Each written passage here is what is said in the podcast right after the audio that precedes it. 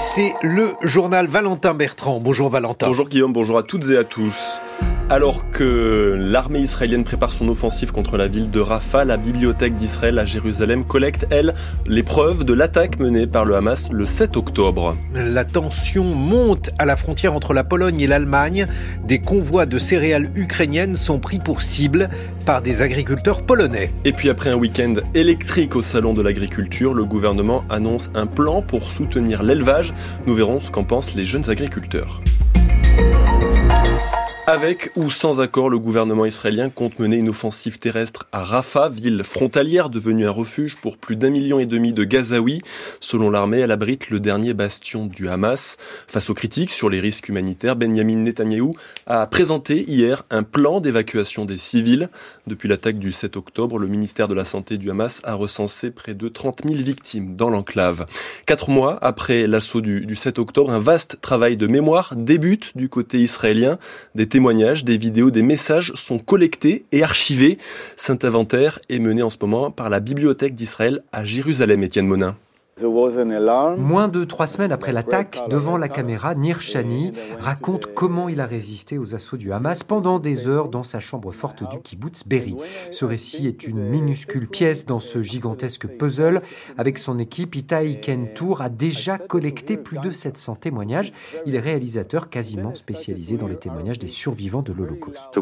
Être présent et les écouter raconter leur histoire, ça fait partie de la guérison après un événement traumatique. Ce n'est pas une thérapie. À côté de ce travail de réappropriation, il y a la conservation précise des faits.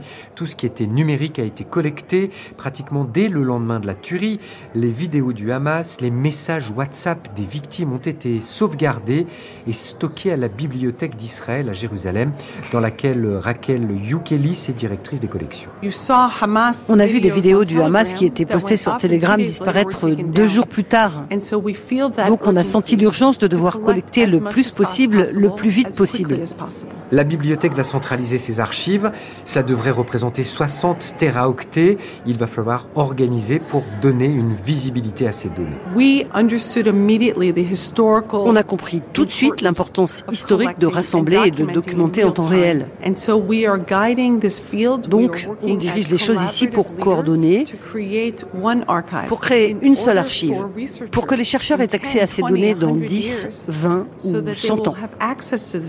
Le projet pourrait durer 5 ans. Il repose essentiellement sur la réactivité des citoyens qui ont très vite voulu documenter ce traumatisme. Notre envoyé spécial à Jérusalem, Étienne Monin, avec les moyens techniques de Marc Garvenès. 6h33, c'est la suite du journal de Valentin Bertrand sur France Culture. Une vingtaine de chefs d'État et de gouvernement sont attendus aujourd'hui à Paris pour réaffirmer leur soutien à l'Ukraine. Après 2 ans de guerre, le président ukrainien s'en remet à ses alliés occidentaux. La victoire dépend de vous, a dit hier Volodymyr Zelensky, qui suivra cette réunion en visioconférence.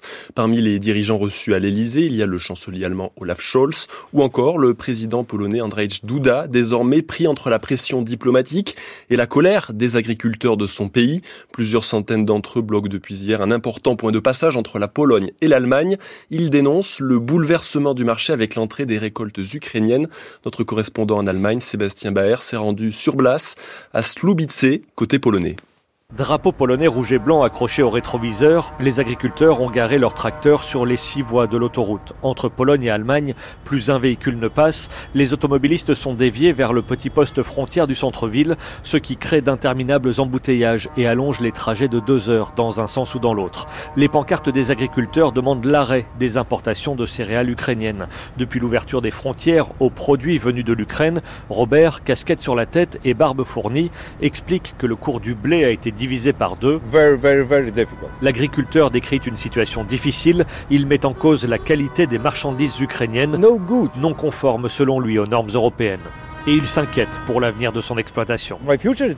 Les agriculteurs ont promis de multiplier les actions tant qu'ils n'auront pas reçu la visite du Premier ministre Donald Tusk. Dans d'autres régions, des céréales ukrainiennes ont été déversées sur des routes ou les voies ferrées. En Pologne ou en mer Rouge, la circulation des marchandises perturbée par les conflits. Ce sera l'un des grands sujets abordés lors de la réunion de l'Organisation mondiale du commerce. Elle débute aujourd'hui à Abu Dhabi, capitale des Émirats arabes unis. En vert et jaune, des milliers de Brésiliens sont descendus hier après-midi dans les rues de Sao Paulo. Une marche en soutien à l'ancien président d'extrême droite, Jair Bolsonaro. Depuis sa défaite en 2022, il s'estime persécuté. Il a été déclaré inéligible après une condamnation pour désinformation. Il est également visé par une enquête pour tentative de coup d'État. Après avoir été chahuté samedi à l'ouverture du salon de l'agriculture, Emmanuel Macron appelle à sortir de la crise agricole. Nouvelle annonce du gouvernement hier, un plan pour soutenir l'élevage avec des avantages fiscaux à hauteur de 150 millions d'euros, 400 millions de prêts garantis au secteur et des aides pour les remplacements pendant les vacances et les arrêts maladie. Des avancées pour Jordi Buonchot, l'administrateur national des jeunes agriculteurs. Nous, ce qu'on demande en tant que jeunes agriculteurs, c'est vraiment d'utiliser des moyens modernes pour communiquer et puis vraiment d'oser dire que le métier d'éleveur d'hier n'est pas celui d'aujourd'hui, il ne sera pas celui de demain et qu'on a un besoin d'innovation et que ce n'est pas forcément lié à de l'industrialisation complètement. Nous, on est attachés à nos territoires, à nos traditions et pour autant, le métier d'éleveur va forcément évoluer. Ensuite, sur la main-d'œuvre, il y a eu des avancées sur le service de remplacement avec les crédits d'impôt qui ont augmenté. Nous, ce que l'on demanderait, c'est par contre de pouvoir peut-être rendre le passage par le service de remplacement inscrit dans les programmes de formation agricole, par exemple, parce qu'on estime que c'est aussi un outil qui peut être une montée en compétences. Et puis après, sur les outils de financement, on a eu quelques arbitrages sur France 2030, par exemple, où on aurait une enveloppe dédiée pour l'élevage, mais comment est-ce que ce sera attribué ? Là, on demande encore d'aller un petit peu plus loin sur ces sujets-là. L'administrateur national des jeunes agriculteurs, Jordi Buonchot, au micro d'Azaïs Perronin.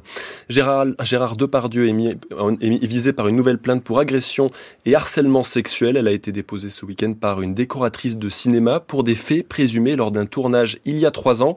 C'est la 4e plainte ouverte contre l'acteur. Il est depuis 2020 mis en examen et a toujours clamé son innocence. Plus besoin de faire la queue au commissariat. Les personnes victimes de violences, de viols ou d'escroqueries peuvent désormais porter plainte en appel vidéo. Le service est généralisé à partir d'aujourd'hui.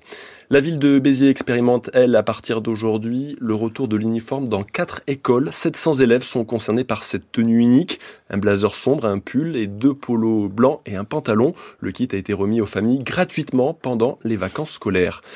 2 départements sont toujours ce matin en vigilance orange au cru. Il s'agit du Pas-de-Calais et de la Gironde. Aujourd'hui, le temps sera pluvieux sur ces départements et sur l'essentiel du centre et du nord du pays. À l'est du Rhône et en Corse, pas de pluie, mais un ciel couvert. Les températures, elles sont comprises ce matin entre 4 et 9 degrés. Cet après-midi, de 9 à 12 en général et jusqu'à 16 près de la Méditerranée. Il est 6h.